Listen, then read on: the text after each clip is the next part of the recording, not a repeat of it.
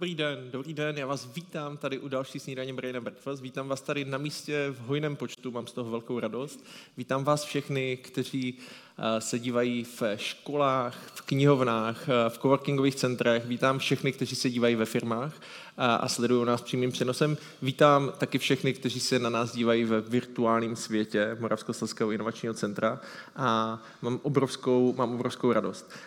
Brain and Breakfast eh, bude dneska zase podle mě velmi inspirativní. A to téma jsme zvolili záměrně, protože zítra je Den země, takže uh, jsme chtěli tematicky navázat, nevím, kdo z vás si pamatuje loňský rok, to byl Ondráš Přibyla, který uh, vykládal o klimatických změnách a o komunikaci. Letos uh, to bude také, myslím si, hodně o přírodě. A, takže uh, bude to v těchto těch prostorách krásných Magenta Experience Centra, to bude trošičku kontroverzní a já jsem za to hrozně rád. Myslím si, že to bude moci eh, vyvolat celou řadu dotazů a protože snídaně Brain and Breakfast je interaktivní, tak si prosím nachystejte vaše mobilní telefony a pokud budete chtít položit jakoukoliv otázku našemu dnešnímu eh, hostu, tak eh, je to www.slidu.com hashtag brain. Pokud se na nás díváte na platformě Red Button Edu, je to vyloženě pod tím, pod tím přenosem, takže tam stačí, tam stačí tu otázku zadat protože si vás chci vyzkoušet, jestli jste dávali pozor, tak se hned ptám první otázkou, jestli jste už na snídani byli. Tak mám radost, že No, skoro více než 80% lidí na snídaní ještě nebylo, což je dobře, takže rozšiřujeme tu míru, tu míru, našeho, tu míru našeho vlivu, tak to, to, je, to je moc fajn. No a protože to dneska není o mě, ale je to o našem, o našem hostu, tak já mám obrovskou radost přivítat člověka, k, když jsem četl ten, ten životopis, tak vlastně nevím vůbec, kde začít. Je to člověk, který byl velvyslancem, který sjel Latinskou Ameriku křížem krážem. Je to i zápasník juda, spisovatel, člověk, který má hodně blízko k indiánským kmenům, kterých poznal celou, celou, celou řadu. A, takže já bych moc rád přivítal dneska mezi náma pana Mnislava Zeleného. Já vás tady vítám, dobrý den.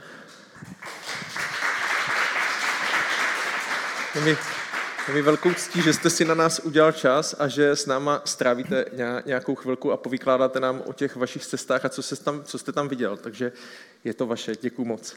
Eh, díky za pozvání a já poprvé v životě vystupuji v takovém svatostánku, který jsme si vytvořili, svatostánek spotřeby, výroby, utrácení, eh, protože v tom vidíme, tu krásu našeho života, protože v tom vidíme, že takhle se má žít, eh, takhle mm, eh, jako my se koříme novému božstvu, božstvu blahobytu a netušíme, že vlastně jakýkoliv kousek, který tady je, eh, který my si bereme tak automaticky, vlastně od někud musel přijít.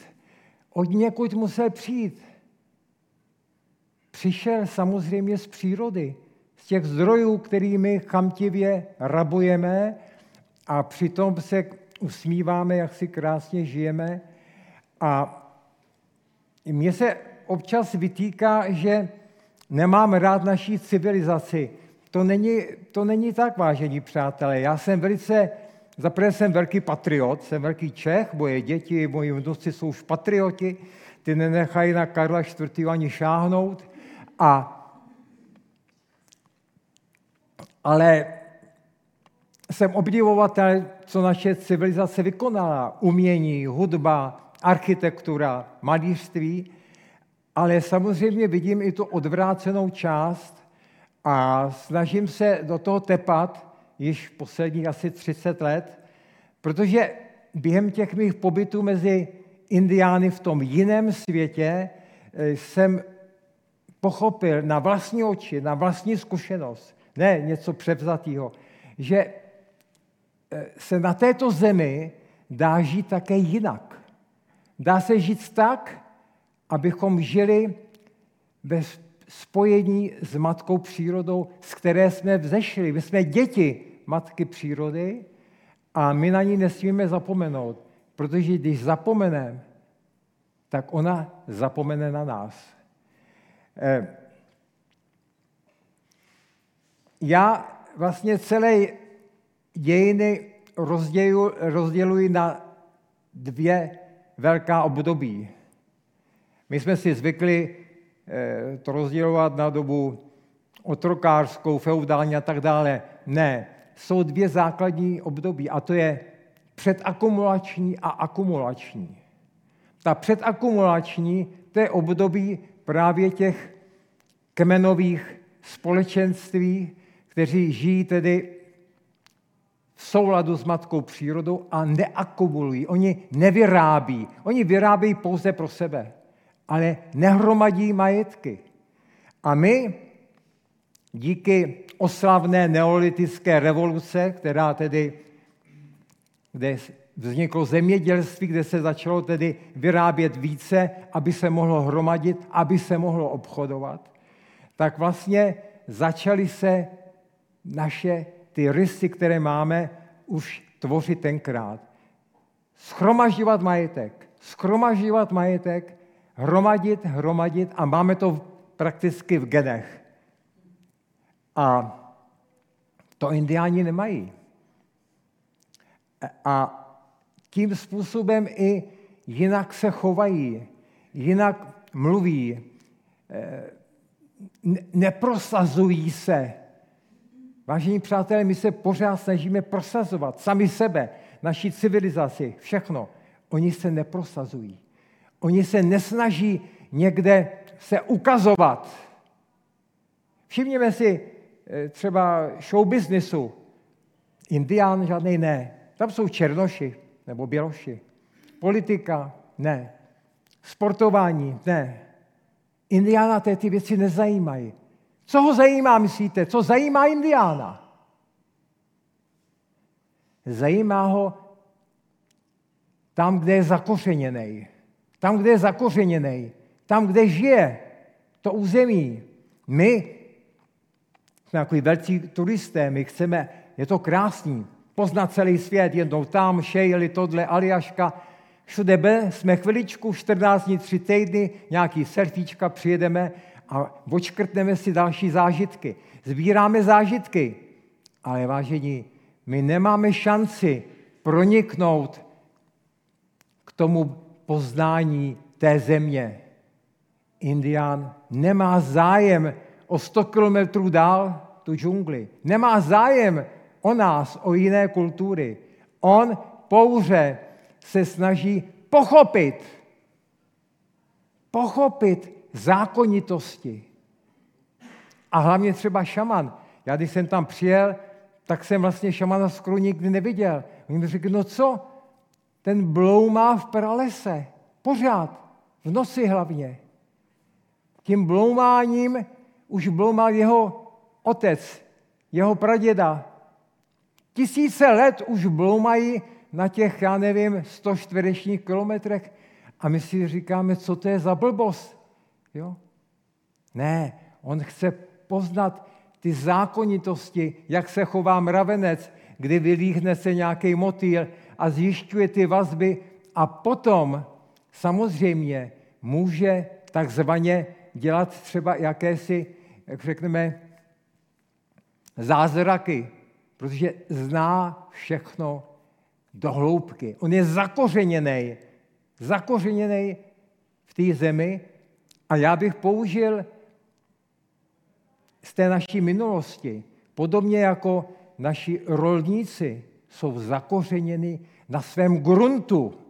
Ten jejich grunt, který si dědí, to je něco podobného, co je u těch indiánů. To je vztah k té matce přírodě.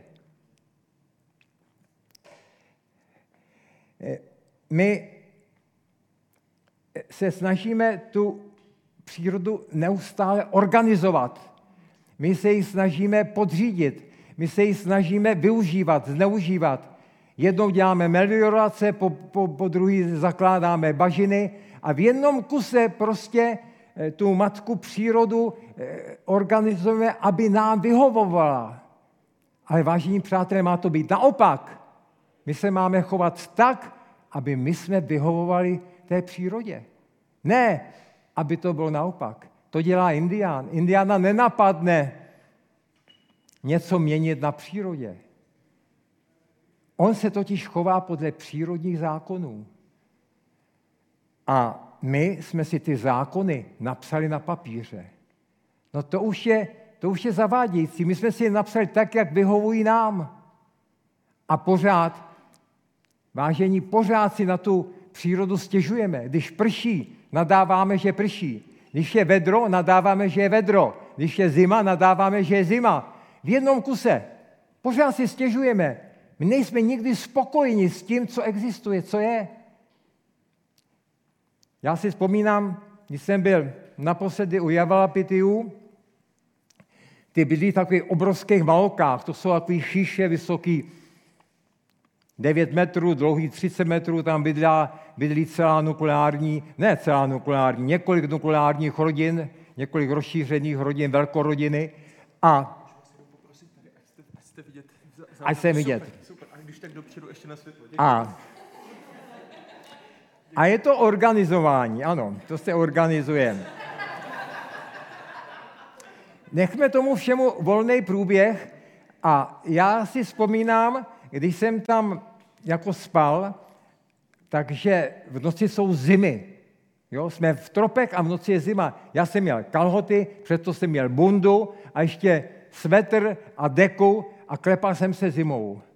A teďko si představte ráno, tam, jsou, tam nejsou žádný okna. Jo, to, ta, ta střecha jde až na zem z těch z té trávy sapé. A jenom jsou tam takové malinké otvůrky, přikrytý kůží nebo něčím. A teďko každé ráno, vážení přátelé, začínalo tím, že od někud kolem tí 6 hodiny, protože se to podřizuje tomu cyklu slunečnímu, všechno, začal někdo zpívat. A a začal zpívat jiný a druhý. A teďko ze všech malok prostě zněl zpěv. Z toho štěstí, že se narodil další den. Vážení přátelé, kde máme to štěstí, že vyjde sluníčko eh, tady v těch městech, kde jsme zacpaný eh, všemi možnými metry a tramvajemi a hlukem a bouřemi. A teď si představte, že někdo otevřel ten poklop a v tu ránu prolítlo to sluníčko, ty paprsky, ale rovnou Aritanovi do jeho hamaky, do jeho sítě. Oni staví, i ta architektura je podřízena tomu slunci, té přírodě. Ne jako my máme, hlavně, že dostaneme někde nějaký území na katastru, postavíme barák a nějaký orientace, sever, jich, to někoho nezajímá, hlavně, že máme barák, že jo. Ne, tam všechno má propojení, čili ty sluneční paprsky. A vstal Aritana, úplně nahej, já zahrabaný také jsem se třás a on přijde ke mně, taky se třás zimou samozřejmě a říká mi, bon dia, a ta pana che frio, verdade? Dobrý den. A ta pano, to je ale zima, co? A tečka. Tečka. On si nestěžoval, zatraceje psí zima. Ne, prostě je to zima a já ji přijímám. V poledne bylo vedro kolem 40 a potkám Aritanu a on řekne, a ta pána, ke kentě verdádě, to je ale vedro, co? A tečka. Nic dál. Jo, už jenom v těchto drobnostech těch, těch drobnostech vidíme, jak si neustále stěžujeme.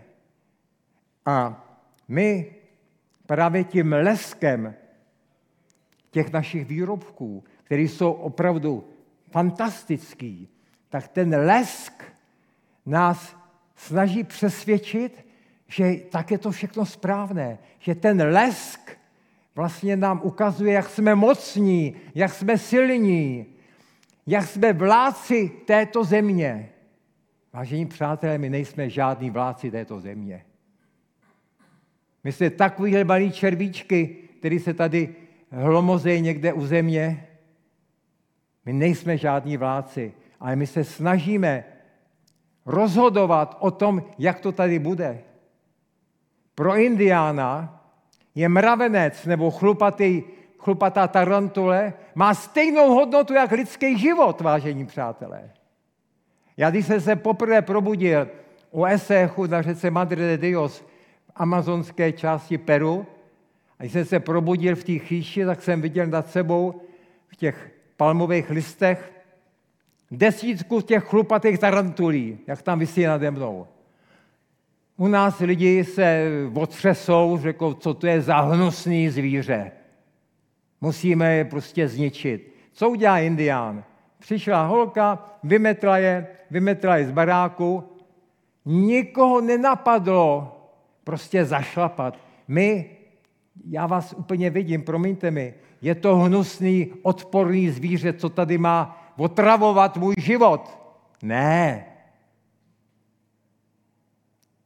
Moje babička by řekla, pozor, bývávaly u nás podobné věci. Moje babička mi řekla, ale když ten pavouček je taky boží stvoření, tak vždycky ho taky vymetla a, a vyhodila z okna. Nikdo nezabila. Večer ty tarantule zase tam nalezou, druhý den je zase vymetou a tak to jde každý den stovky a tisíce let. Má stejnou hodnotu. On tady má nějaký úkol. My ani nevíme, jaký tu má úkol, ale má tady úkol. Tady vzniknul. Vzpomínám si, když jsem byl u Pemenu ve Venezuele, tak jsem tam se bavil s jiným, jmenoval se Agnáty, a ten mi vyprávěl, jak u nich eh, probíhají přechodové rituály. To je úplná kapitola sama o sobě. Vážení přátelé, přechodový rituál, to je to, co my jsme odhodili na smetiště dějin. Je to něco barbarského, aby tekla krev, aby ten mladík nebo mladice pocítili bolest. Ne, my ty naše dětičky musíme chovat v bavlnce, musíme jim zametat cestičku do toho života, musíme jim pomáhat. Vážení přátelé, Indián ne. Indián na ty svoje děti, můžeme říct, je krutý, je tvrdý. No, protože život je tvrdý. Ta matka se s tím ne, ne, ta se s ním nezahrává, tam udělá jednu chybu a dost špatně kam šlápne a čili ta součinnost s těmi přechodovými rituály je důležitá. Protože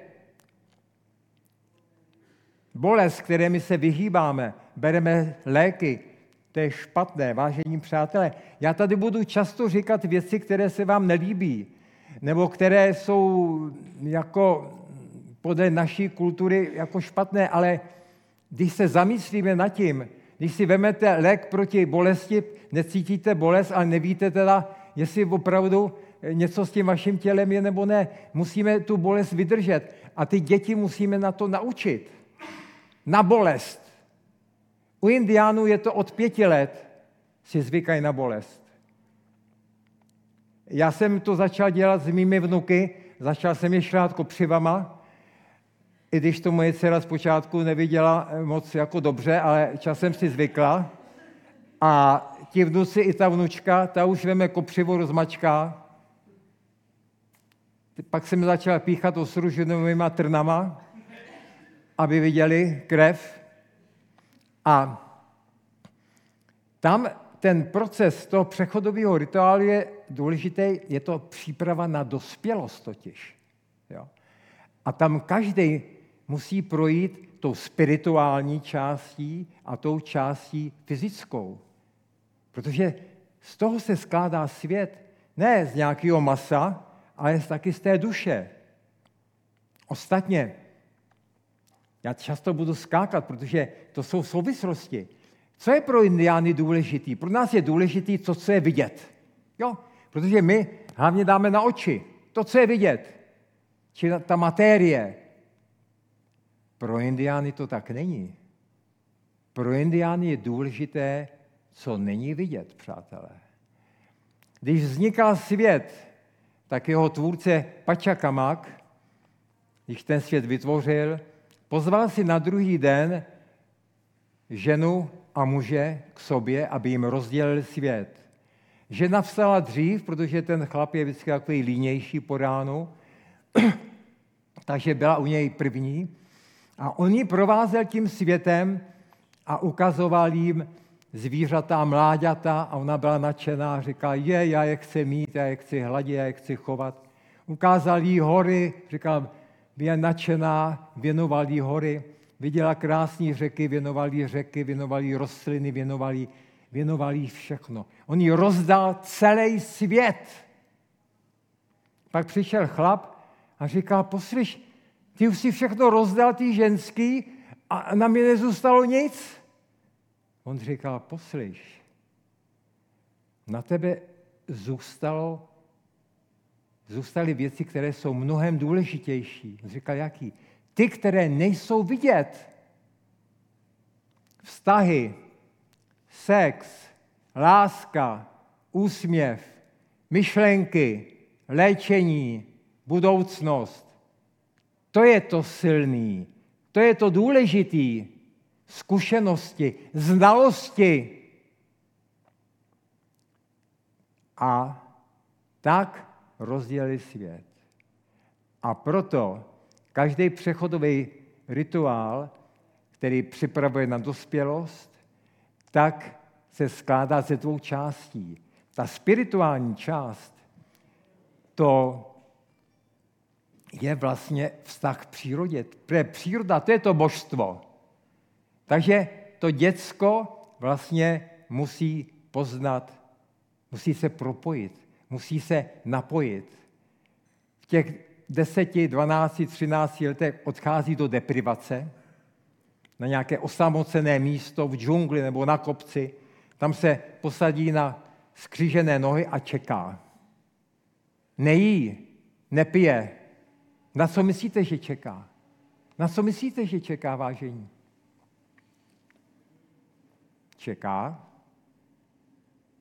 až ta příroda ho osloví. A protože nejedl a nepil, tak co se stává z jeho smysly? Ty smysly se tříbí. Ty mysli se tříbí a slyší zvuky, které by předtím neslyšel. A to si můžete zkusit i vy. Když jste na dovolení někde v lese nebo někde, tak za pár dní, zvlášť když nejíte a nepijete, tak za pár dní uslyšíte v tom lese zvuky, které jste předtím neslyšeli. A on čeká na nějaký pokyn, my bychom mohli říct pokyn z hůry. Křik nějakého ptactva nebo šepot nějakého zvířete, nebo padající list, nebo kapka vody. A toho osloví a to se stane jeho duchovním ochráncem. On se vlastně napojil, propojil se s tou přírodou. A já se snažím zase to převádět k nám. Takže u těch vnuků jsem často pobýval na chalupě a tam jsem rád, že jim došlo to, že nechodili po cestě, ale prodírali se křobím, prodírali se rozpadlou, rozpadlým dřevem nebo v potoce brouzdali, protože na rovné cestě tam nikdy nic nepotkáte. Na rovné cestě, kde nejsou překážky, ty nevedou k žádnému cíli. Či on se hrabal a jsem rád, že se popíchal v trní. A potom jednoho dne jsem viděl tu nádheru, kdy ne, že by tu ještěrku lovil nebo kobylky chytal, ale on nastavil ruku a ta kobylka nebo ta ještěrka sama přišla. Sama přišla a vylezla mu na dlaně. Vážení přátelé, to byl pro mě jeden z největších zážitků výchovy mých dětí, mých vnuků. A on si ji pohladil a zase odešla. Jakoby vysílal nějaké signály nebo něco, že ta ještěrka to pocítila, že to je jeho kamarád, že to je jeho kámoš. To je ta nádhera, to je, to je ta spirituální část. Jenže u nás, my jsme všechno to odbourali, hlavně z toho důvodu, když pak přijdou ty zkoušky bolesti. A u nás dospělej se stane každý idiot, kdo nás chromáždí 18 let. Protože my je nepřipravujeme a proto vypadá ta naše společnost, jaká je. Tam se totiž každý za tu dospělost musí zasloužit. Zasloužit se, že být hrdý, že budu dospělý. A musí projít. A on se pak z té deprivace, z toho pralesa vrací do vesnice, kde na něj čeká šaman a začnou zkoušky fyzické. Například, kdo byl v Jižní Americe, tak možná zná mravenci, také veliký mravenci, Vinty Quattro. Když vás kousnou nebo píchnou žihadlem, tak to je bolest, která trvá 24 hodin a je to bolest na, v tom měřítku bolesti na nejvyšším pátém místě. To je prostě, vás to pálí jako čert. A on si jich nachytá, ten šaman, 300 kusů. Vážení 300 těchto mravenců. Už jenom ten způsob, jak ty mravence chytá, aby se jim, nedej Bože, něco nestalo, to je ta nádhera. To je to. On si vezme jako ohlávku trávy, takovou travičku, a také podebere za krček a jemně ji vezme a zašije ji do dmychadla na oheň. Takže takovýhle trůhelníkový dmychadlo je plný z jedné strany kusadel, a z druhé strany bodavých zadečků. A teď přijde ten kluk nahej, postaví se, řada těch kluků, a on jede tím dmychadlem od spoda po stehnech, po penisu, po těle, po tváři a teď těch 300 kusadel do něj zakusuje. A co udělá ten mladík? On se usmívá. Vážení přátelé, indiáni se usmívají pořád. Celý život, i když umírají, tak se usmívají. Jsou šťastní. A pak po zádech to samý, pak ty mechadlo otočí a tam jsou zase ty žihadla a zase jede nahoru. Jinde, u toho kmene Miho Javalapity, tam rozřezávají kůže na ramenou že z vás teče krev.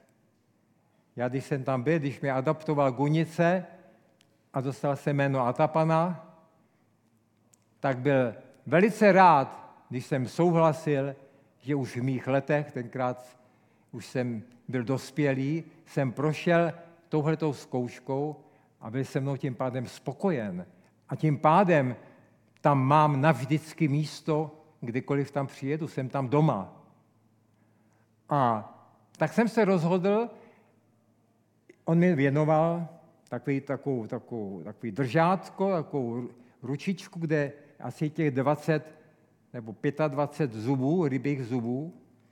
A mám to doma a vysí mi to doma a když přijdou e, vnoučata, tak mají takový respekt z toho, chodí, když já jim vyprávím, jak se to řeže, tak to jako, sice ty kopřivy, to už je OK, ale tohle to trošičku se bojejí. Nicméně loni, eh, když eh, mimo nejstaršímu Kubíkovi bylo 15 let, to je ten, jak ty jištěrky ho měli rádi a kobylky, tak jsem si řekl, je čas. Takže připravil se večer, dorty, svíčky, dárky, atmosféra posvátná, v pohodě, všichni rozvalení na lenoškách, a já měl v kapse eh, těch 25 zubů a eh, pak jsem řekl, nikdo nic nevěděl. Pak se říká, tak Kubiku, pojď a slíkni se do půl těla. Vytáhnul jsem a teď tě budu řezat. dcera neřekla už ani slovo, Kubík taky ne. A já jsem měl skoro větší strach než on, protože já to dělal poprvé v životě. A není to jednoduchý, to je jako, rozumíte, to je to samé jako staráte se doma o slepičky a o kuřátka, hladíte, jaký jsou krásní, ale pak, když jsou dospělí, no tak vezmete sekerku a useknete hlavu. I to je umění. A to mnohým z nás pak se ta ruka zastaví. Protože my to neumíme. A já si vždycky vzpomínám zase na moji babičku. Jo? Samozřejmě měla ráda ty slepičky, a když přišel čas, vzala tu sekerku a usekla to. Je to samé, jak teď jsem to měl řezat, neviděl jsem, jak mám přitračit nic. A jsem říkal, není cesty zpět, musím. A tak jsem mu třikrát to rozjel, všechno v pohodě, v klidu, protože upřímně řečeno, ona to není zas tak velká bolest. Je to o tom strachu. Je to o tom, o tom překonávání. Všechny ty, ty rituály přechodové jsou vlastně hlavně překonávání té bolesti, ale toho strachu. Abych potom jako dospělý neměl už strach. Aby byl nad věcí. Abych byl neustále v pohodě a v klidu. A neustále připraven na jakýkoliv problém, protože všechno vyřeším.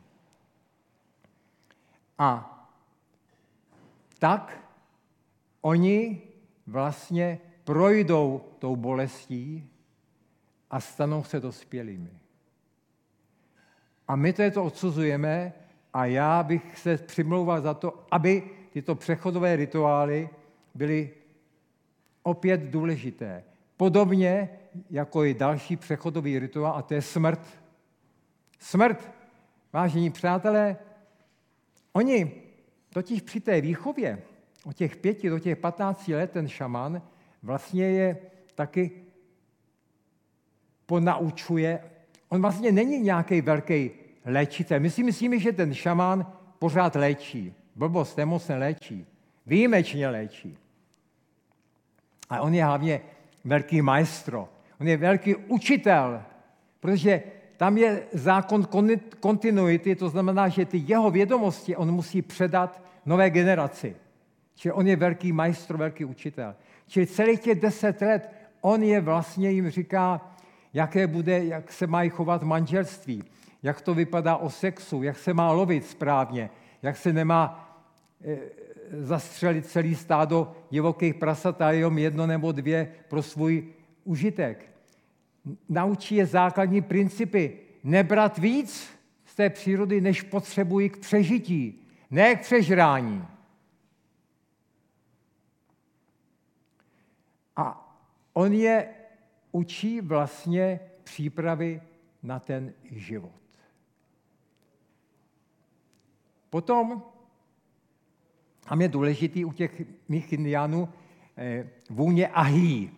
Vůně ahý, on jim vysvětluje, je vůně krve, vůně sperma a vůně ryb. Čili oni nesmí jíst ryby, nesmí mít žádný sex, dokud nejsou dospělí, dokud neprojdou tím obřadem. Jak se stanou dospělí, tak se mohou pomalovat černou barvou. Uvidíme černá barva ze, z ovoce. Jo, to je ta černá barva z ovoce ženy papo. Ženy papo Brazílii je ovoce, která má vůni jako ženské pyžma. A pak všichni vědí, tak teď už může mít ten kluk sex. Šaman podobně ponaučuje dívky a když se stanou dospělé, tak je propouští do života s tím, jo, to je to ženy papo, také to jsou ty základní e, i struktury a design. Tak jim říká těm milým dívkám,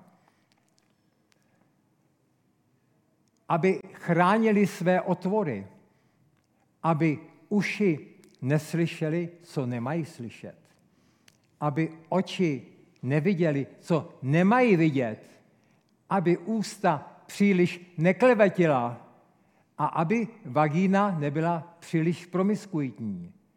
Ale aby v sexu byla štědrá. Ty ženy mají být štědré. Proč? No, protože je třeba, aby byly pořád další a další děti. Vlastně ta žena tam díky Bohu je stále ženou. A muž mužem. To znamená, že ona od těch 13-14 let nastupuje cestu ženy. To znamená, začne rodit. Vážené ženy, ročte. To je můj vzkaz, protože jinak vyhyneme. A ty ženy roděj rok za rokem v jednom kuse. Samozřejmě v těch 18 letech vypadají nádherně. Eh, já jsem taky jsem je chtěl ponaučit v tom, že oni totiž neznají líbání. Jo? Neznají líbání. Nelíbají se. A co myslíte, že dělají místo toho? Aby jakoby začali ten vztah. Co dělají místo líbání? No, vážení přátelé, chovají se přirozeně, tedy podle přírody. Čili jak to dělají zvířata? Protože my jsme zvířata. Vážení, my jsme zvířata a myslíme si, že nejsme. Jsme. Ale máme tady nějaké předpisy, jak jsem opakuji, které jsme si vymysleli, ale oni se chovají tak, jak se chovají zvířata. Čili oni se očuchávají těma nosama. Ne, že by se zdravili, jak si myslíme, blbě, ale co oni, oni nesávají, to pyžmo těch rodidel nebo těch varlat, to nasávají. Protože to je totiž důležité v tom sexu. Vůně je u nich na prvním místě. My jsme to popřeli a na prvním místě jsou co? Oči. Jenže oči mohou být ošáleni. Ošáleni, ale čich ne. Jenže bohužel u nás, protože ty ženy používají ty různé pičifuky, že jo? takže samozřejmě ten kluk se zamiluje do té vůně, kterou ona má, ale pak když přijde eh, k tomu sexu, tak najednou zjistí, že voní jinak a zjistí, že třeba smrdí. No a pak jsou problémy. Pak jsou problémy. Jo? A to Indián chce mít transparentní. Od začátku chce vědět, o co jde. Jestli mu jedna voní nebo nesmrdí. To je zase ta transparentnost. A já jsem si je tenkrát seřadil 20 holek krásných, prsatých, krásní vdady, že jo, 20 holek a učil se je líbat. No, nenaučil jsem je. Vůbec můj terénní výzkum zkrachoval. Protože to líbání je spojování, jak říkají, dvou nečistých otvorů. Ne, my se očucháváme. A jako zvířata. Jenže, vážení přátelé, jako ono to vypadá, že to je takový jako k ničemu. Jako líbání, očukávání.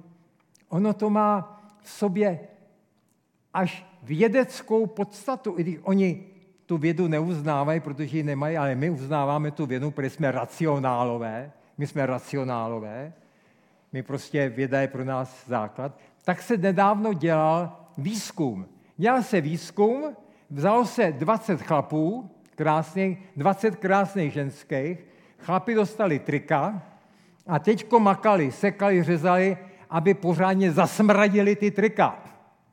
Pak ty zasmraděný trika také rozdělili.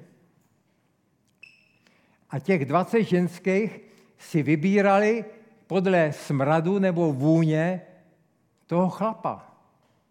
A rozebrali si je. Jo, to mi smrdí, to mi voní. A vážení přátelé, co zjistili vědci? Že oni si vybrali partnera, s kterým z genetického hlediska splodí nejvhodnější potomstvo na základě čichu. A to indiáni dělají zase přirozenou cestou. Oni netuší, nějaká genetika existuje. Že jo? Ale chovají se tak jako příroda. Vážení, ty, v té přírodě, kdyby se také nechovali, tak by vyhynuli. Jo? Čili zase ta vůně u nich hraje tak, jako u těch indiánů, protože se chovají s odpuštěním jako zvířata. Jo? Tak, to, tak to funguje. Takže Eh, jsme se dostali, když jsou tedy dospělí a kdy vlastně ta výchova toho šamana je až se zdá, že není, není pro život, ale i vlastně pro smrt. Protože pro ně smrt je součást života. To není něco jiného. To není, že život a smrt. To je součást. To je poslední část života. A to je to zase, to my popíráme. My o tom nechceme mluvit, my o tom nechceme slyšet, my se toho mrtvého chceme zbavit co nejrychleji, jo? zapomenout, aby jsme se náhodou nenakazili, ale pro ně ta smrt, ten pohřeb, to je obrovský rituál. Podobně jako je ten iniciační do dospělosti, tak i ta smrt. Já jsem se zúčastnil několika pohřbů. Náhodou. I když to není náhoda. Já zase skočím, já se čím dál tím víc, jak tam jezdím, jsem víc iracionál než racionál. Tady do nás tručou od dětství racionálně, jak se chovat a tak dále a tak dále. Potlačit předtuchy, tušení, znamení. Jo, všechny ty, ty věci, to se nedá spočítat, to neexistuje. Já mám, vážení přátelé, řadu příkladů z mého vlastního života, ale vy určitě máte taky. Ale zapomene se na to. Každý má svůj vnitřní hlas.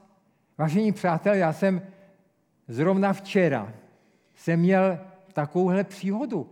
Já jsem odjížděl na přednášku do tábora, stojím na floře a si říkám, tak za tři minuty mi jede patnáctka, dojedu na, na Velizonovo nádraží a nebo můžu metrem a teďko můj vnitřní hlas říká, to metro, to je, tam dojedeš bez problému. A řekl jsem si, je to otrava po schodech dolů, po schodech nahoru, a co v té tramvaji, tam jako je to v pohodě. No. A víte, co se stalo? Nastoupil jsem v Lipanské ulici, ta patnáctka havarovala a poprvé v životě, žiju tady přes 70 let, poprvé v životě jsem se v tramvaji stal svědkem havárky.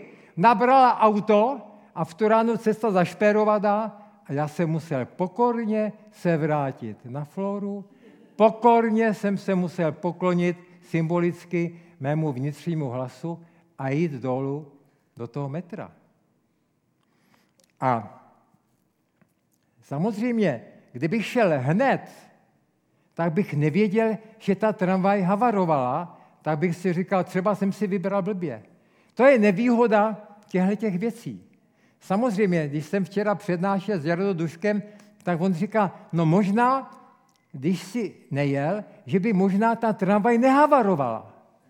To se taky mohlo stát, že vlastně tím, jak já jsem tam vlez, tak ty se mi trošku spozdil a tím pádem ty historické věci se načetly. A, jo, čili pak se dostáváme do těchto těch zajímavých souvislostí. Čili náhody neexistují, přátelé. Náhody všechno má svůj, svůj důvod. Já jsem, oni mají duální pohřeb. Proč mají duální pohřeb? No to už byste měli vědět, že jo? No protože samozřejmě nejste jenom maso, ale jste taky duše. Jo? Čili oni mají tedy loučení s tou fyzickou schránkou a s tou duší až za rok. A proč za rok? No, protože během toho roku ta duše tady pořád je s náma. A máme to to samý, vážení přátelé. To je ten smutek, který my tady máme. Ale za ten rok, dva zapomeneme. Ten čas všechno vyléčí. A to loučení s tou duší, ten pohřeb druhý trvá týden. Ten trvá týden. Já jsem tenkrát, když jsem byl u Javalpitiu, tak on je te, tatínek toho náčelníka Aritany, té paru, eh, tak on mi říká, představ si, vedlejší šaman z vedlejší eh, vesnice Kamajora mě eh, řekl už dva měsíce předtím, než si přijel, že přijedeš. a chce, chce s tebou mluvit. Šaman mě tam čekal a celý den mi vyprávěl, jak se stal šamanem, jak několikrát zemřel, několikrát se vyvolal do života. A já jsem netušil, co jde, protože šamani to ne, nedělají. Šamani ty nejezdí na nějaký workshopy tam do Juldy Fuldy, kde tancují a šamaněj a všichni na to koukají. To je blbost, to jsou všechno falešní šamani, který za peníze jsou za prodaj. Bohužel i tam to je. Protože pořádný šaman co dělá? Ten je prostě ve vesnici, pořád, jak jsem říkal, zakořeněný, ten tam pořád bloumá a tím bloumáním se učí. Jo, pořád se učí. A tam se stará o své lidi. A protože je tam, jak začnou rodit děti, tak je tam vysoká dětská umrtnost. Jo? A to je další kámen úrazu, kde jako jsem na tenkém ledě, když já říkám, že vlastně ta vysoká dětská umrtnost, až 30% je správná. Protože co nastává? Je to kruté, protože ta příroda je krutá. U těch zvířat je to to samé. Ale oni mají 10-15 dětí a z toho tedy přežije těch pět, těch nejsilnějších. Je to přirozený lidský výběr, který je krutý, ale tím pádem ti, kteří přežili, nesou ten genofond dál do té kontinuity, který je čistý. Není zaplavený metráky našich, našich antibiotik, našich léčení a tak dále. Samozřejmě, když vy máte jedno, dvě dítě, tak samozřejmě se staráte, aby přežilo za každou cenu. A v tu ránu, jak řekneme, za každou cenu, tak to je vlastně ničení lidstva. Ale to nás nezajímá, protože pro nás je důležitěji ta košel než kabát. A já, když mluvím s lékaři, tak jim říkám, vážení přátelé, lékař je největší zlo lidstva a je největší přítel člověka. Jestli cítíte ten rozdíl, člověk a lidstvo. To, eh, toho doktora nezajímá, jak to lidstvo bude vypadat za 150 let, protože on samozřejmě léčí takzvaně za každou cenu. Indiánský šaman neléčí za každou cenu. Neléčí. Má zemřít, tak zemře. A proto tam málo kdy léčí ten. Hlavně se stará o ty, o ty mladý, nebo bloumá tím lesem a tím se neustále ponaučuje. Pro, pro to dítě je nejlepší, když bloumá. Helejte, to je, tím poznává to okolí, tím to všechno, jo, to je, to, ale my, my ho chceme ochočit. To dítě se snažíme ochočit, jo, aby bylo tak jako my, jo, aby e, mluvil jako my. A neustále ta výchova je proložena pokyny a zákazy. Choď rovně, neskákej, nelez na stru nebo spadneš, neřvi, spí. U indiánů, vážení přátelé, tam je ticho. Tam je ticho. To je nábožné, posvátné ticho. Tam na ty děti nezvyšují za prvé hlas, protože ani mezi sebou. Tam mluví na sebě tiše a pak se dítě smějí. To dítě nemá žádné pokyny.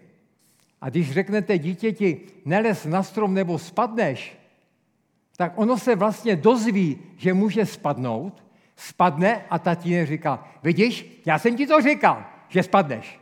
Vidíš, já jsem ti říkal, že budeš nemocný, když neděláš tohleto. Tam nemají žádné příkazy. Nikdy se tam těm dětem nic nestane. A nám se zdá, že se o ty děti jakoby nestarají. Tam dítě leze k propasti, je, maminka už utíká, zachránit ne. Protože ví to, že to dítě se u té propasti zastaví. Protože má pořád instinkty. My ty instinkty tím naším ochočováním likvidujeme instinkty. Jo? My je učíme právě té racionalitě. A proto této ztrácí.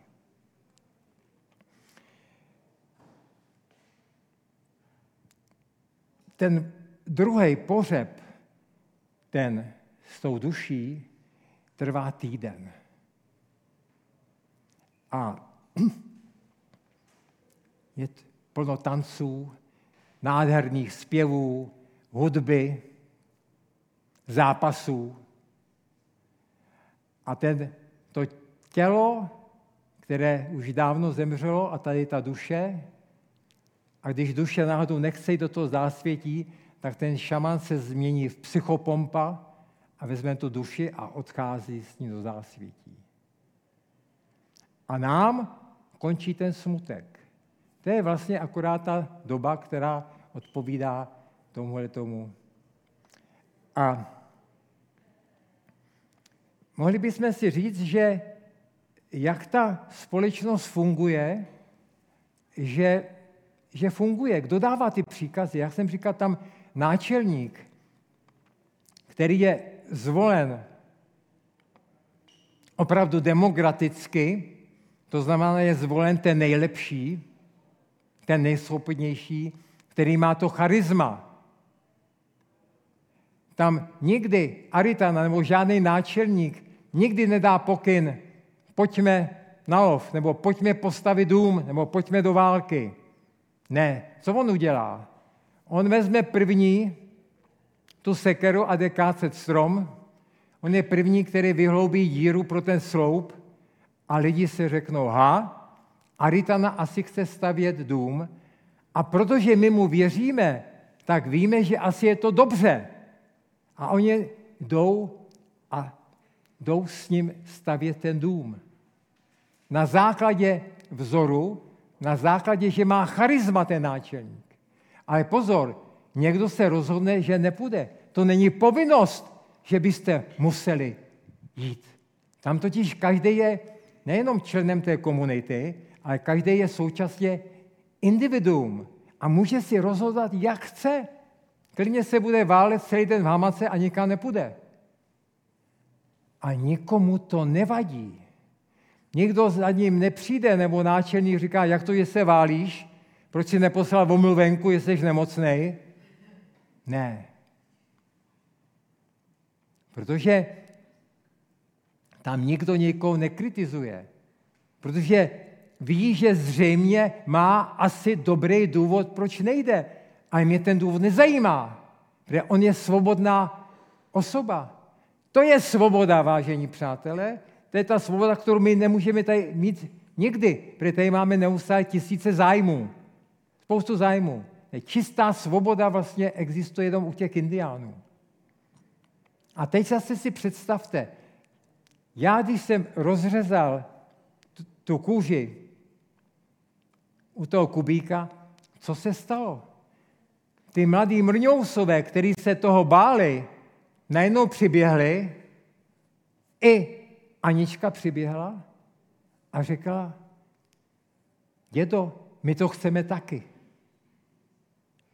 Takhle funguje indiánská společnost na základě vzoru toho člověka, který vede. A pro ně ten kubík je vzorem. Ten, když začne hrát fotbal, všichni chtějí hrát fotbal. Když začne hrát šachy, všichni ty mladí chtějí. Čili pod... Na tom je založena indiánská společnost. Na vzoru a na charizmatu. Jo, jak jsem říkal, ne haranti, ještě musíte dva, tři roky počkat. Pak přijde váš čas. Jo, čili to jsou ty zázemí. Jo. Teď je ten indián nikdy, ten náčelník nikdy nepřikazuje. Toho druhého nezajímá, co ten druhý dělá. Nezáviděj si, protože nikdo nic nemá. Nikdo nemůže nic chtít. Jedině pozor ženská. Tak to je důležitá věc. Tam ty ženský, protože to je důležitý materiál, pochopitelně, tak tam jako e, bez těch žen to prostě nejde. To jako oni zjistili. Samozřejmě důležitá, důležitý je ten mýtus, jak vznikly ženy. Totiž dřív tady ty žensky nebyly. Rozumíte? Ty neexistovaly. A je to pilíř mytologie indiánský, jak vznikly ženy. U všech indiánů. Je to nádherný mýtus. Eh, dřív teda byli jenom chlapy a když potřebovali děti, no tak si to udělali sami, že jo? Sperma dali do mísy, tam se z toho narodili. No, my se prostě bez těch ženských obejdeme, že jo, nakonec. Jo? A, a také žili spokojeně, jo, nemuseli se dohadovat s nikým. No a jednou zjistili, že nejenom to ulovené maso, který tam měli přes noc, jako tam není, že ho někdo sežral. Si řekl, no tak to se rozlobili a říkali, tak hele, papoušku, budeš hlídat. Dřív lidé byli zvířata. Jo? Všichni byli zvířata, všichni jsme byli zvířata a pak tedy se jako z některých stali lidi, některých ne. A papoušek zaspal, nic neviděl, šel tam tapír, tapír to je jako hloupý zvíře, v indiánské mytologii takový hlupák, tak ten taky usnul. No a nakonec šel ten nejchytřejší, a to je u nich pásovec. V mytologii pásovec je nejchytřejší zvíře. A najednou on vidí v noci, jak ze zhora na provaze se spouštějí ženský. A si říkal, no teda. A teď říká, ale jak to, když mají, jak to tak rychle sežerou? No tak oni to rychle sežrali, protože žrali oběma pusinkama, že jo? Obě pusinky měly zubatý, že jo? Takže proto se jim to tak rychle podařilo. Tak se naštval, vzal ten kej, také jim eh, rozbil ten provaz, spadli ženský na zem, chlapi se probudili a řekli, hurá, máme ženský, jdeme na ně. A on říkal, prosím vás, ne, oni mají zubatou, to je nebezpečný. A Lišák říká, prosím vás, já to mám dost, já jsem nadržený, já už prostě ty ženský musím mít. Skočil na ní, samozřejmě ona si myslela, že to jídlo, tak mu ten pinos sežral, ukousla. Lišák se naštval, šel do pralesa, vybral si to nejtvrdší dřevo, palmové dřevo čonta, z který se dělají luky. Tam si toho pindora pořádně vysekal, naseděl a šel zase na ní a všechny ty zuby jí vymlátil, až na ten jeden. Až na ten jeden, ten ji nechal. Jenže ona to není jistota, jestli to tak je. A proto existuje, když ty dívky dospějí, existuje takzvané právo první noci, milé dámy. Právo první noci znamená, že ten šaman musí tu cestu proskoumat, jestli je to v pořádku, jestli to tam náhodou ještě nějaký zoubek nezůstal, jestli to není nebezpečný. Pro ty kluci to jsou hlupáci, to ještě nevědí co a jak, ty mladí, že jo.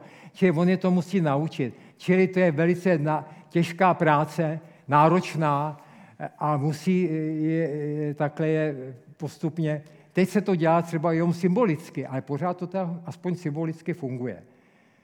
No ale teď si představte, že vlastně ty chlapy, kteří jsou silní, mocní, tak si ty nejkrásnější mladé kočky rozeberou. Jo? Jako za manželky. A pro ty kluky zůstají jenom starý báby. No a to je 35-letá bába nebo 40-letá, no ale prostě je to ženská, že jo, to je málo platný, prostě kus jako kus, no tak si veme tu starou bábu, no ale co se stane? Totiž ta stará bába je totiž zkušená. A ta zkušenost je důležitá, že ona toho mladíka, nevycválaného, ve všem naučí. Ona naučí plnit čtyři základní funkce rodiny.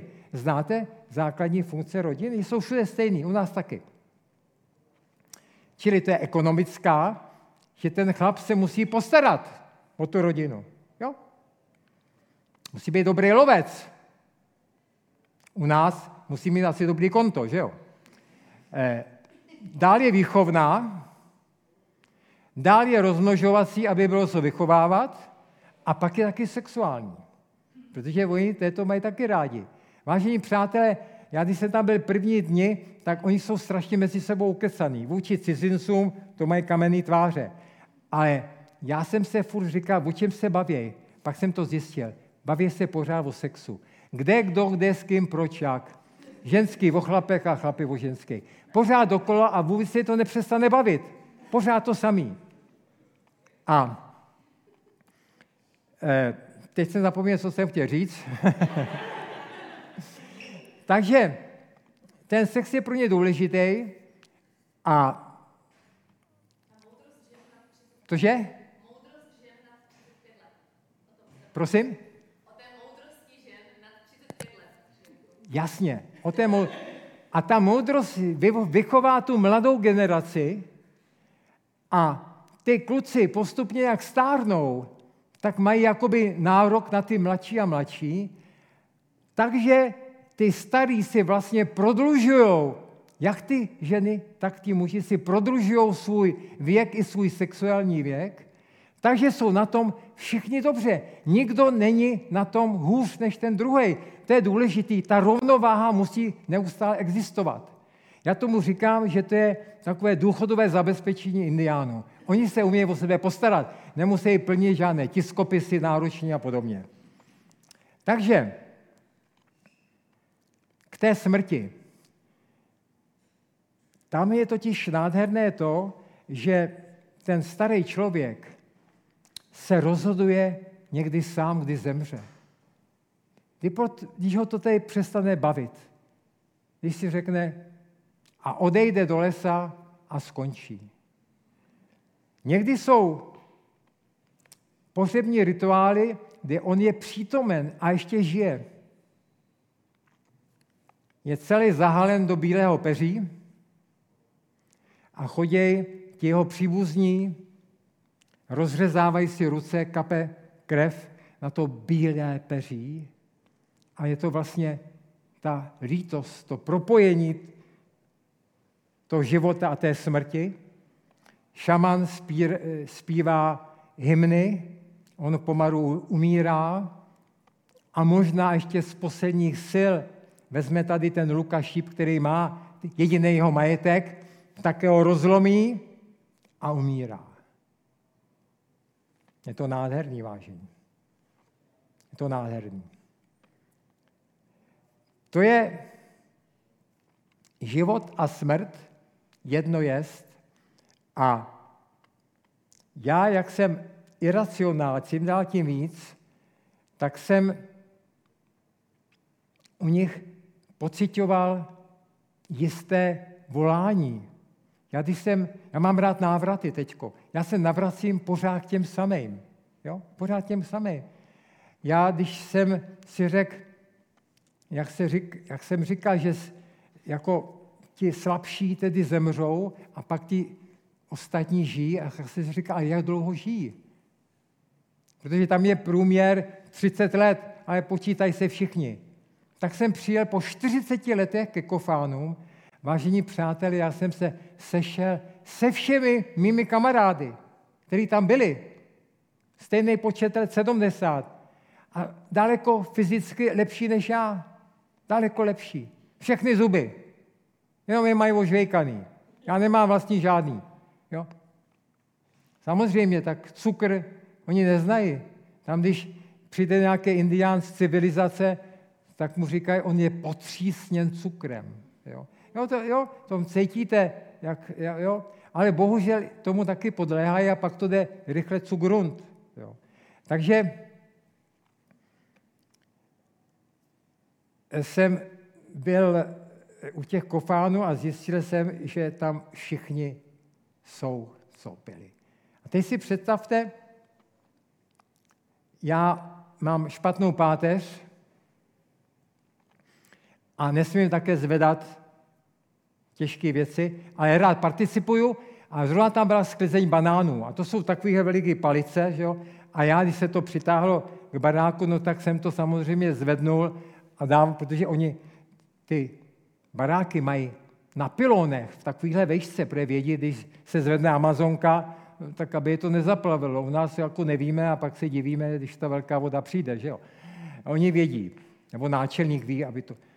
No a druhý den jsem nevstal. A teď jsem zažil to, o čem vyprávím teoreticky vlastně, jak to bude vypadat. Já se nehejbu, já, já, já prostě to... Protože tisíce kilometrů nemocnice, elektrickou dečku jsem tam neměl, že jo? neměl jsem jí do čeho zapojit. Jo, nikdo se neměl o, co, o mě starat. A teď si představte, také ležím nemohoucně a vedle v kuchyni už vaří snídani rosáry, jo, želví vajíčka a opejká juku a teď řeknu, a teďko nese ten talíř, ale nepřinese mi ho jako ke mně pod moskytiéru, tam, kde spím, ale dá o tři metry dá, tam, kde jsme vždycky seděli a tam ostatní už čekali a tam jsem vždycky snídal. A mě to nenapadlo, že já ne, nemůžu. Já jsem si říkal, jak to? Tak mě nezbylo, než jsem se, z bolestí jsem se plazil. A jak jsem se plazil, tak oni taky mě přecházeli, také chodili a bavili se se mnou. Jo? A jako jim vůbec nevadilo, že e, jako sípám bolestí. Pak když jsem se najet, pak jsem si řekl, pane Bože, ale potom, až budu muset jít na velkou stranu, že jo, tak znáte záchodové historky, jsou vždycky nejzajímavější, že jo.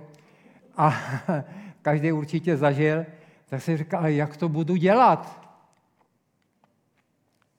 Tak jsem se připlazil k tomu kraji a tam byla taková metrová díra, jenom kmen a v tom zářezi, že jo, potom oni potom umějí vyskákat jako opičky, že jo. No, a nepomohli mi. Tam jsem se zřítil na držku, podplazil jsem se do nejbližšího křoví, tam jsem se teda posadil do vzduchu, že jo, a nepomohli. Nepomohli. Za ty čtyři, pět dní, co jsem ležel, se ta páteř dal dohromady, pak jsem zase chodil, nikdy se k tomu nevrátili. Nepomohli. Je to správné nebo ne? Je to správné, když je to kruté. A zase jsme u těch věcí, že chceme mít všechno v pohodě a v klidu a bez bolesti.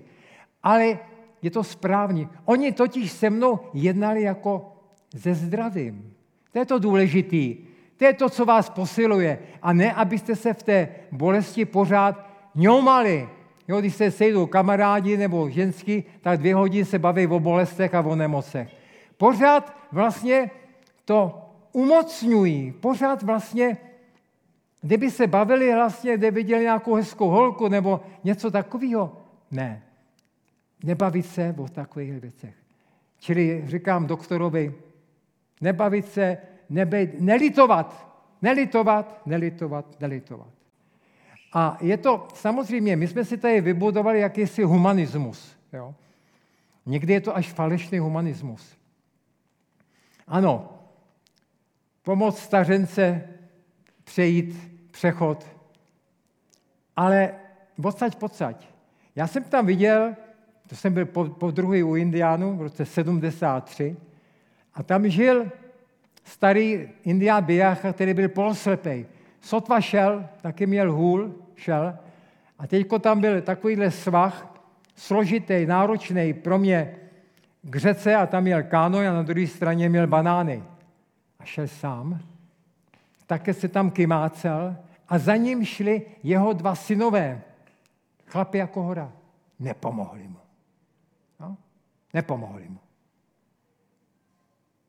Je to správný. Je to krutý a správný, protože vlastně on byl tím přinucen. On by zaprvé tu pomoc odmítl. On by to odmítl, protože on se tímhle tím udržoval. On se udržoval v tom, že to tělo měl tady nějaký zápřah.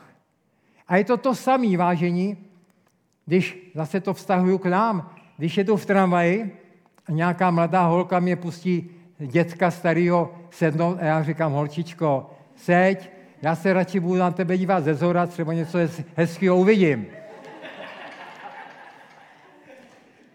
Já když jsem byl velvyslancem a přijel jsem před Hilton s kuframa, vyběhly ty livreje a chtěli mi vzít kufry. Já jsem říkal, vážení, ne. Já dokud můžu, tak svoje kufry si budu nosit sám.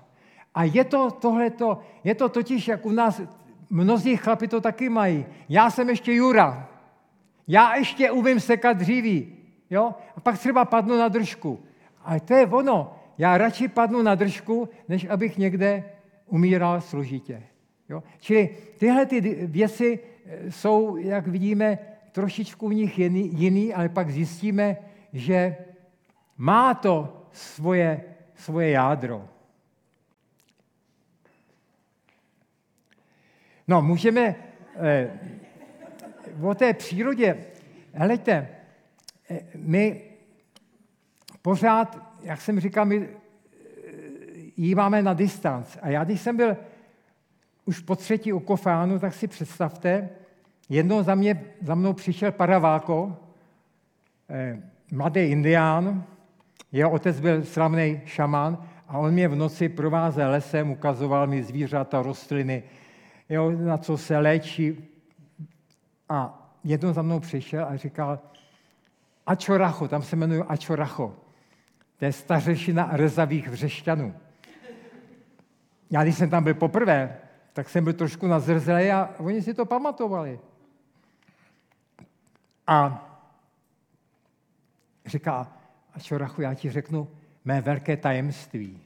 Já se říkal, prosím tě, já, to ne, ne, já ti to chci říct, Čili na druhou stranu jsem byl velice poctěn, že mi chce říct svoje tajemství, který nikdo neznal. A šli jsme do pralesa, a já nevím, jestli někdo byl v pralese, tam největší strom je sejba. To jsou obrovské stromy, které mají takový, takový ramena, takový ploutve, jo, a pak přecházejí do kořenů. Jo. Takový krásný veli. A teď jsme přišli ke stromu, já jsem nevěřil svým očím. Tam byl nějaký přírodní zádrhel, nebo co se stalo, že ta ploutev nebyla rovně, ale ona byla zatočená. Jako rozumíte, to vůbec nejde na rozum. Byla zatočená a vytvořila vlastní jeskyňku. Teď jsme k tomu přišli a první, co udělal, zapálil doutník, protože mě musel očistit. Když jdete na posvátní místo nebo na nějaký obřad nebo rituál, tak musíte se očistit. A kouř, dým z tabáku očišťuje. No ten šaman, ten kouří, ten je proholený. Od pěti let kouří jeden doutník za druhým, protože čistý tabák léčí. Ten nepřivádí žádnou rakovinu. Rakovinu přináší ty papírky a různé ty chemikálie, ale čistý tabák, na to jsou zase vědecké výsledky. A takže teď mě okouřil, sebe okouřil, ale pořád jsme čekali. A pořád kouřil a pořád jsme dál nešli. A zase, na co jsme čekali? No přeci až ten doutník dokouří. Vy nemůžete si něco z té přírody podle nich, nemůžete, nemůžete si něco vzít a pak to nepoužít. Když ulovíte divoký prase, tak ho musíte celý spotřebovat. Chlupy, kůže, oči, šlachy, kosti.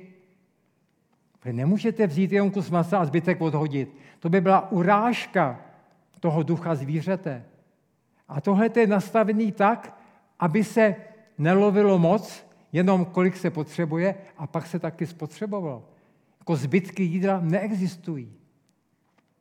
I ten tabák narost proto, aby byl dokouřen, ne aby byl špaček odhozen. A zase, když se vracím k nám, si vzpomínám na mého otce, on byl sadař. Máme tam pořád takovou velikánskou třešni a vždycky ty třešně se museli sklidit, do té poslední mě hnal do vršku, abych ji utrhnul. Musí se, protože ten strom vám něco daruje. Jsou to dary té přírody a vy je musíme, ty dary, použít. A takže ten dar já musím přijmout. Musím to všechno sníst. Jo? Takže i ten doutník já musím dokouřit. A už byl malinký, už to nemohl držet, tak tam měl mističku, tam to položil a čekali jsme, dokud úplně nedohoří. Jo? To jsou tyhle ty věci, které oni mají v sobě. Pak jsme vešli dovnitř, tam měl svoje posvátní foukačky a oštěpy a tam mi říká tak a teď ti to řeknu. Vážení přátelé, říká Ačo Racho, já jsem ten strom a ten strom jsem já. To je identifikace s přírodou. To je to, co samozřejmě není pro nás nebo není pro obyčejný lidi, to je opravdu jenom pro, pro šamany. Jo, to je ta identifikace, neskutečná. Že jo. Já když jsem byl u Pemonu, tak jsem tam se bavil s tím Agnátem, jak mi mluvil o těch mravencích, tak on mi ho taky chytil, ukázal mi ho, aby mě bodnul. A potom lásky plně, lásky plně, podstrhuji, toho mravence zase dal zpátky na zem a pak řekl mně jako všem jelochům krásnou větu. Nešlapte nám po mravencích. To je právě to. Protože my se cítíme jako pánové tvorstva. A my prostě nějaký mravenec nám tady překáží v cestě, já ho zašlápnu, nebo tu hnusnou tarantuli, že jo, co se má tady plest mým krokům. Že jo. Lásky plně A já mu také říkám, poslyš, Agnáty, ty seš teďko tady průvodce v tom Národním parku Kanaima, že jo, a žiješ jako indián. Říká, já jsem tady pár měsíců a pak jdu nahoru do vesnice a tam žiju dál jako, jako mám tam děti a manželky několik vždycky. Samozřejmě ženských musí být vždycky spousty, že jo. A, a já jsem říkal, aha, výborně. A šaman, jo, máme tam šamana výborný. Já jsem říkal, no, co ten šaman umí? To je blbá otázka bělocha. Prostě tohle to samozřejmě oni nemají rádi. Jo, já, s kým mi říkali, a Rita mi říkal, neptej se a pozoruj. Jo, nějaký vyptávání. Protože oni vám na všechno řeknou ne. On říká, no ano, ten šamán by ti řekl, že nic neumí. Já taky, kdyby se mě zeptal, jestli umím e, postavit barák nebo udělat silu, tak ti řeknu, neumím. To je totiž indián. Indiáni se, jak jsme si říkali, ti se nechlubí ničem. Jo? Ti se... A, a já jsem říkal, dobře, tak mi řekni, co teda opravdu třeba ještě umí. Říká, no tak dobře, on se umí zneviditelnit. A mě to vůbec nepřekvapilo. Já totiž za ta léta jsem si zvyk, že prostě jako jsou schopní a vlastně ono to není zase tak moc těžkého. Jde o to jenom odklenit ty paprsky od něj, že jo? Mít určité to roucho neviditelnosti. Takže já jsem, teď by měli totiž zasnout světla, a abych se zneviditelnil.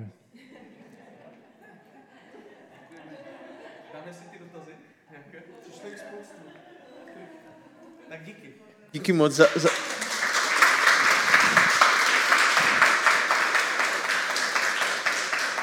Vážení přátelé, eh, náčelník kmene Uva napsal nádherný, nádherný dopis bílému muži, podobně jako náčelník Cedar před 150 lety ve Spojených státech. Já jsem ho otisknul v mé eh, nejnovější knize Atlas Indiánů Jižní Ameriky a já si eh, dovolím přečíst pár, pár slov, pár vět. Všichni jsme tu bratři. Lidé, zvířata, věci, kameny. Všechno je živé. Neexistuje živá a neživá příroda. A země je hrdost. Země je duch našich národů a našich předků. Země je květ. A indián se k němu přichází nasytit se stejnou opatrností jako kolibřík, zatímco bílý muž květ pošlape, protože peníze onemocněly jeho srdce, jeho duši. Srdce našeho bílého bratra. Tato nemoc ho přivedla k touze zemi zastavit továrnami, dálnicemi, betonem, zbraněmi, protože bílý muž je zaslepen lesklem své technologie, na které sedí jako na kobyle, jedoucí směrem k vlastní destrukci. Milí přátelé, zapomeňte na běložské predátorské paradigma, že stále musíte vyhrávat, že stále musíte víc vydělávat a stále být víc a víc, ale žijte v skromné harmonii s přírodou a kosmem a budete šťastní. Aby skromnost nebyla s prostým slovem a napomohla nám omezit naše rabování přírody a zastavila likvidaci naší planety a tím zajistila i naše přežití. Děkuji vám.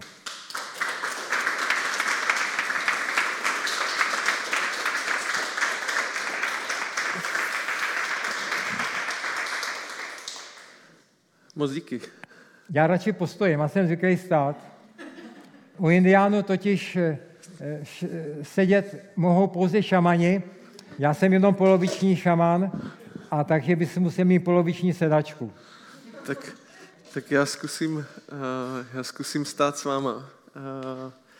Moc děkuji za přednášku. a za to, že jste nám povykládal vaše nějaké ty, ty historky a to, co jste u těch indiánů vlastně zažil. Těch otázek je celá řada a my už je určitě nestihneme, takže to je jako možná první konstatování, že pokud chcete s námi pokračovat, tak budem a já za chvilku řeknu kdy. Mě by jenom vlastně zajímalo, když jsem četl ten váš životopis, tak uh, vy vlastně všude uh, vykládáte o těch mnoha indiánech a já mám takovou jednu otázku, kterou jsem se vás vždycky chtěl zeptat. Vy jste jich navštívil celou řadu a já jsem se napočítal až 15 nebo něco takového, že, že, ne, možná ještě víc, jo? Ano. A Ekvádor, Venezuela a tohle. A, a, a my, my, my, vlastně, vy jste u těch Javala typy, jste vlastně, uh, jakože že, že jste tam doma a jenom jak oni berou, že vy jste jakože člen jiného kmene. Jakože jestli tam existuje taková ta Sparta Slávie, Ne, oni, oni opravdu to neřečí. Je to moje rozhodnutí. To je jako rozhodnutí, že odejdu nebo přijdu. Vážení přátelé, eh, já právě při těch návratech eh, opět vidím, jak oni se chovají. Já když jsem k ním přijel, speciálně u těch SH po 46 letech. Dovedete si představit, co to je 46 let?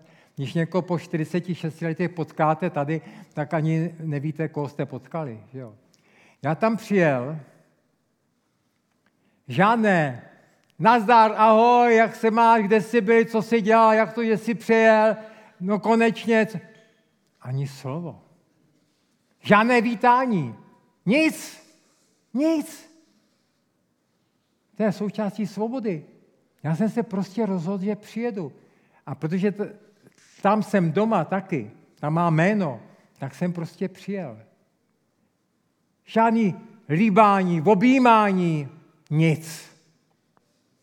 Tam jsem se ubytoval, začal povídat a teďko začala zase taková zajímavá věc, právě ta iracionální.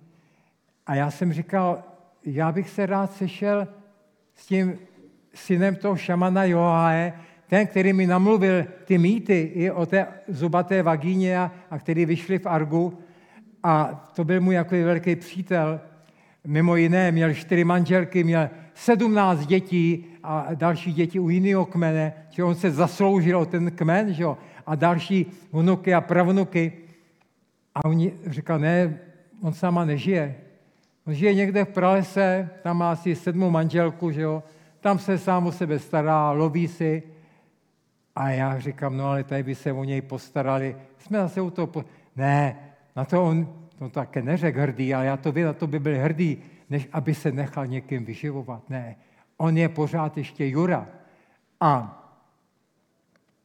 a on říká, že s náma, hlavně protože co? Ano, už taky mají mobily, mají lepší než já, které já jsem odložil, já jezdím bez mobilů, bez karet, bez ničeho. Mají mobily, mají televize, ledničky pípají, se otevřou motorky, spousta zvuků a ty zvuky zahánějí co? No tu, právě ty chlupatý tarantule, že ty papoušky ara, ty opice, které tam dřív byly, to všechno utíká. My to zaháníme, ty, ty zvuky naše samozřejmě jsou nepříjemný. A on říká krásnou větu, kterou já bohužel taky někdy říkám, tento svět už není pro mě. A já jsem si říkal, to je škoda, že, že ho neuvidím, že si s ním nepopovídám. A říkal, no tak se, co se dá dělat. Ale vážení přátelé, já jsem si to tak přál. A on zřejmě tušil, že jsem po těch 46 letech přijel. Já jsem se jeden den probudil a on stál nade mnou. Já jsem se ho převolal. A zase žádné obývání, zání výkřiky, radosti. To má v sobě. My si totiž na tu radost hrajeme. My nejsme radostní. Jo? My máme ten povrch. My, však, my jsme povrchní. My se poplácáme po zádech a tím je to vyřízený. Ale je důležité, co říká ta duše naše. A on začal si představte po 646 letech, začal mi dovyprávět ten mýtus, který mi tenkrát zapomněl dopovědět. On navázal skoro ve větě, kdybych to přehnal. Neskutečná věc. Já jsem jenom ležel, šel mi mráz po zádech, jako v takových případech, a on vyprávěl ten mýtus. Pak jsem mu ukázal fotografii jeho tatínka, který před pár lety tam zemřel. On najednou skoprněl a začal padat na zem. Já jsem ho z poslední chvíle s jeho synem chytil a on mi zašeptal Ičaj Oši, tam se jmenuji Ičaj Oši, bílá opice. Ičaj Oši, já stojím muriendo. Ičaj Oši, já umírám. Já se říkám, prosím tě, Joha, jsi silný chlap, tak se takový otřepal. Dali jsme si pásovce k obědu, pak se se otočil a zase zmizel, zase odešel. A bavím se s tím jeho synem, Luciem, a shodli jsme se, že jak uviděl toho svého tatínka, tak najednou měl chuť za ním odejít, zemřít. Já jsem ho z toho dostal a pak zemře někdy jindy. Takže to jsou způsoby těch iracionálních věcí, které jako, jako tam fungují. Že jo? No. A takových případů já jsem tam zažil několik, takže na to věřím. Věřím na to, co se stane i mně tady. A vám se to určitě taky stalo. Tady úplně běžně víte, že pořádný rolník nebo pořádný, který pěstuje květiny, že si s květinama povídá. To je úplně normální, to vám řeknou i na univerzitě na biologii. Řekl, ano, dělali se i pokusy. Na některé květiny nadáváte, křičíte a na ty druhy mluvíte hezky, no tak ty lepší kvetou a lepší nesou. Určitě ty vazby mezi námi a přírodou jsou, protože můj otec byl velký sadař. Ten, jak mě hnal pro tu poslední třešni nahoře. A my máme tam dva šeříky, v Říčanech a vždycky se o ně staral, jako všechny stromy, stříhal je, zalejval je a krásně rodili. Představte, jeden rok na jaře, v březnu tatínek zemřel a ty šeříky nevykvetly. Ani jeden. Jsme součástí přírody a ta nám to dává říkat. A my se pak někdy divíme, když také udělá a přijde tornádo, aby nám ukázalo, že nejsme páni této země, že se máme chovat lépe k této zemi. A pak přijde něco jiného. Pak přijde třeba ten covid a zase ta země se chce otřás, už nás má plný zuby. A pak přijde ještě něco. Čili to jsou takové ty úkazy, kdy ta země už má nás plný zuby abychom se vzpamatovali a začali se chovat jako ty indiáni. Děkuji vám.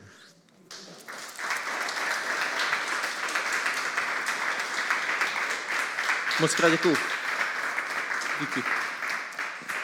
Tak, uh, přednáška nám skončila. Uh, já jsem moc rád, eh, dotazy vyřešíme později.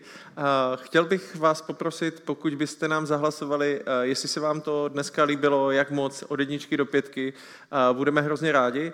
A za co budeme radši, ještě jsou tam tři slova, která ve vás ta naše dnešní snídaně evokovala, tak když byste nám je napsali, tak by to bylo moc dobré.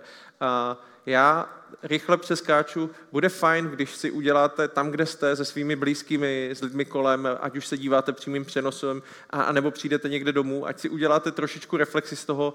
A, a bylo to, mám pocit, takové nahlédnutí úplně někam jinam a to my máme tady ve snídaní Brian Breakfast hodně rádi. A, no a tady je vlastně už ta slibovaná pozvánka. 6.5. od 14 hodin budeme s chodou okolností zase tady vysílat Brain Breakfast Digestive, což bude diskuze jenom diskuze. Já jsem si pozval pár lidí, kterých si hodně vážím, ať už je to Lenka Papadakisová nebo kluci z Brain VR, Vojta s Krištofem, Jarda Jirák z Neurazitelného, aby jsme vlastně potom, co jsme slyšeli, si to trochu nechali zažít a potom eventuálně šli malinko víc do hloubky, takže to bude 6.5. ve 14 hodin. A Připravujeme ještě pro vás takový bombónek. Minulou snídani jsme měli se Simonou Bagárovou, bavili jsme se o seniorech, o tom, jakým způsobem uh, fungují. Tak uh, máme tady akci s asistenčním jednorožcem, který, se jmenuje Simulátor stáří. Je to velmi omezené pro jenom pár lidí. Pokud byste chtěli se nějakým způsobem vcítit do toho, jakým způsobem staří lidé a seniori fungují, tak je to perfektní příležitost. Ty nástroje se používají, aby právě pečovatelé v domovech pro seniory nacítili to, jak, jak, to ti, jak to ti staří lidé mají. Takže to bude simulátor stáří, mám pocit, že to je 2.5.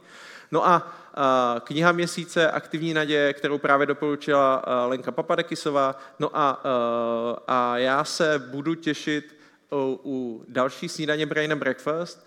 Brain and Breakfast je součástí Edu, je tam toho celá řada, takže se určitě na to podívejte. A příští snídaně Brain and Breakfast pozveme Martina Vaskéze, Martin je člověk, který organizuje spousty konferencí TEDxů, učí vlastně ty řečníky, jakým způsobem zaujmout. A když jsme si spolu povídali, tak nám přišlo, že síla slova je něco, co je hodně důležité a zaměříme si s Martinem na tohleto téma. Takže 17.5. v 8.30 se budu těšit na další snídaní Brain Breakfast. Mislave, ještě jednou vám moc krát děkuji za to, že jste byl s námi. Neděkuji. Indiáni neděkují, ani neprosí. Indiáni ani nedě... Je to, je to eh, naše kultura, samozřejmě, je to naše kultura. A jak říkám, ta si zakládá hodně na těch slovech, eh, které někdy jsou bez, bez vnitřku, že jo. Ale já jsem si tady měl takových poznámek, takových na další hodiny, protože jako třeba ta výchova dětí, vážení, to nejenom jako co se týká ty bolesti, ale že ty matky neustále ty děti na sobě, ty mimča nosej. To je to, co jsme si vzali od nich, jo? Protože se zjistilo, že to odkládání, my jsme rádi odkládali, jo? My prostě, aby jsme takzvaně mamince pomohli, tak jsme vymysleli kočárky, aby jsme mamince pomohli, tak jsme ty postýlky, aby bydleli sami, jo? Čili my je dáváme do té horizontální polohy, což je špatný. Ta horizontála, ta přijde, až když je stáří a pak se položíme do horizontály. Ne, děti mají být co nejdéle té vertikální poloze, proto to indiáni nosí na boku, teď naše maminky už taky, nebo na zádech, že jo? je to krásně, jako zvířátka to mají. Jo? A se zjistilo, že právě co nejdelší spojení nebo ten dotyk toho mateřského těla je výborný na psychiku toho dítěte. A když je v té vertikále, tak je to výborný pro jeho budoucí motoriku. No zase jsme si to vědecky vysvětlili a oni to tak mají od jak živa. A ta vertikála je důležitý taky k čemu? No protože stromy a všechno i lidi rostou ve vertikále nahoře. Je to totiž potvrzení toho posvátného axis mundi. Co to je axis mundi? No to je ta světová osa, to spojení toho pozemského světa s tím nadzemským světem. Vlastně po tomto axis mundi, to byla cesta, kudy dávno v tom zlatém věku lidstva scházeli bohové a žili společně s lidmi. Posléze samozřejmě tento axis mundi byl narušen, protože lidi svými hříchy to narušili ale šamani a i ten růst dětí to neustále podporuje. Šamani to mimochodem podporují v tom, že ten kouř z těch doutníků jde nahoru. Jo? To je to, že oni ty šamani neustále ten axis mudy podporují. A proto i ty děti neodkládejte a co nejdéle jednoste na sobě. Oni i v noci samozřejmě s nimi spí v té hamace, ta celá rodina spí v jedné hamace, to je obrovskou hamaku, dvě, tři děti, manželka, otec, všechno spí na jejich hromadě. Já říkám svému synovi, měli by si spát se svými dětmi. No jo, ale tady zase to neráží, no jo, a oni kopou, řvou, kňuče a pak do práce. To je právě to, že u nich děti neviděl jsem, že by řvali, že by plakali, že by knučili, že by zlobili. No, protože, jak jsme si říkali, tam jde všechno jakoby samostatně, jako u těch zvířat. Jo? A takže to nošení této, teď tomu říkáme, máme na to i odborný výraz, je to bonding, jo? to je to nošení. Takže noste je co nejde na sobě a dejte jim napít, kdy oni chtějí, ne kdy vy chcete. Jo? Protože to dítě rozhoduje. To dítě rozhoduje. Jo? A pak mohli bychom se bavit o mužském porodu, o kuváde a tak dále další hodiny. Ne, necháme, si to na, necháme si to na příště. Jo, je toho dost. tak jo, takže ještě jednou moc díky. Vám děkuji, mějte se krásně, díky, ahoj a nashledanou.